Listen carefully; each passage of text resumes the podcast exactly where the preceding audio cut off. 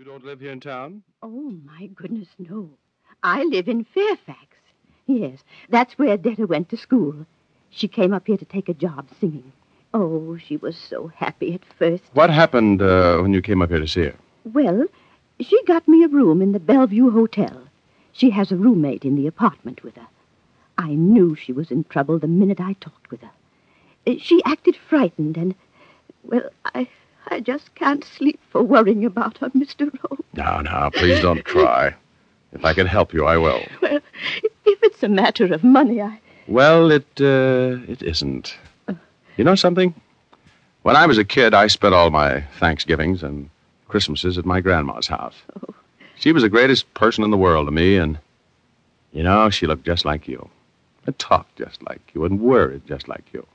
You think I'm just a nervous old lady. You think I'm just making all this up in my own mind. But I know Detta so well.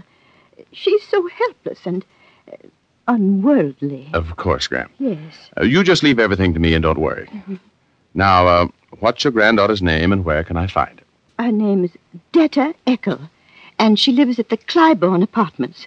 Apartment uh, uh, 403. Here's a key to it. She doesn't know I have it, but I stole it for you. okay, Yes. okay, Graham. Now, now, you just give me all the details, and I'll try my best to find out what it is that's bothering that little girl of yours.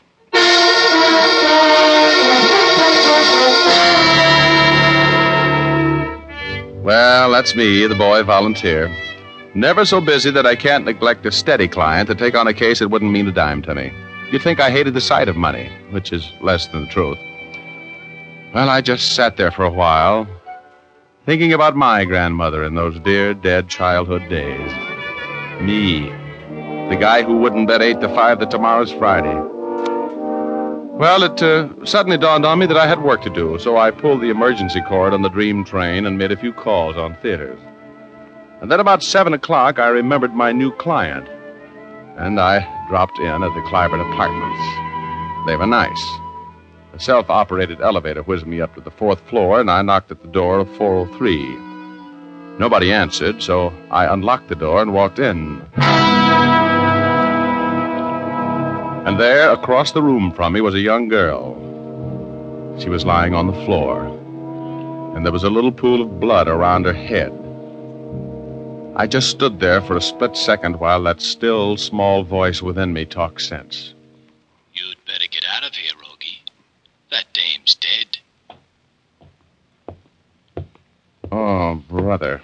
Right in the back of the head. Ah, the poor kid. Yeah, the poor kid. What's it to you? This is gonna be tough on that little old lady, but that's none of your business. Come on, Rogie. Take distance. Hey!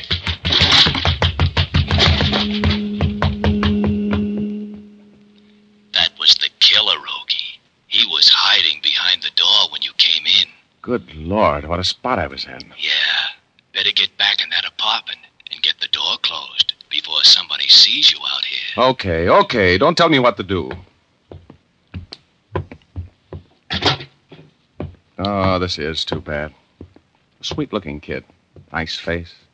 Cute figure. Dancer's legs. She was writing something when she got it. There, on the desk. Yeah.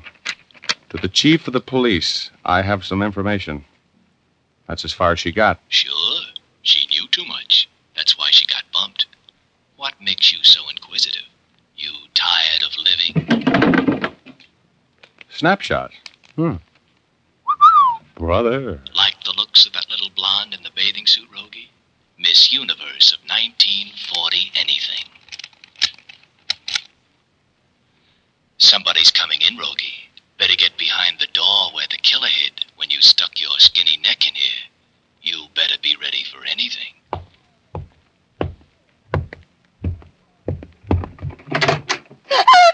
Quiet. Quiet. You want the cops to come up here? Go me! Wait a minute now. Oh, Francie! Francie! Is she dead? Yes, I'm afraid she is. You know who killed her? You did, of course. I did. What would I kill her for? I don't even know her. Stop pointing that gun at me. If you're going to shoot me, go ahead. I don't care. I'd rather be dead. I would. I would. Have you any idea who might have killed Miss Eckel? I'm Miss Eckel.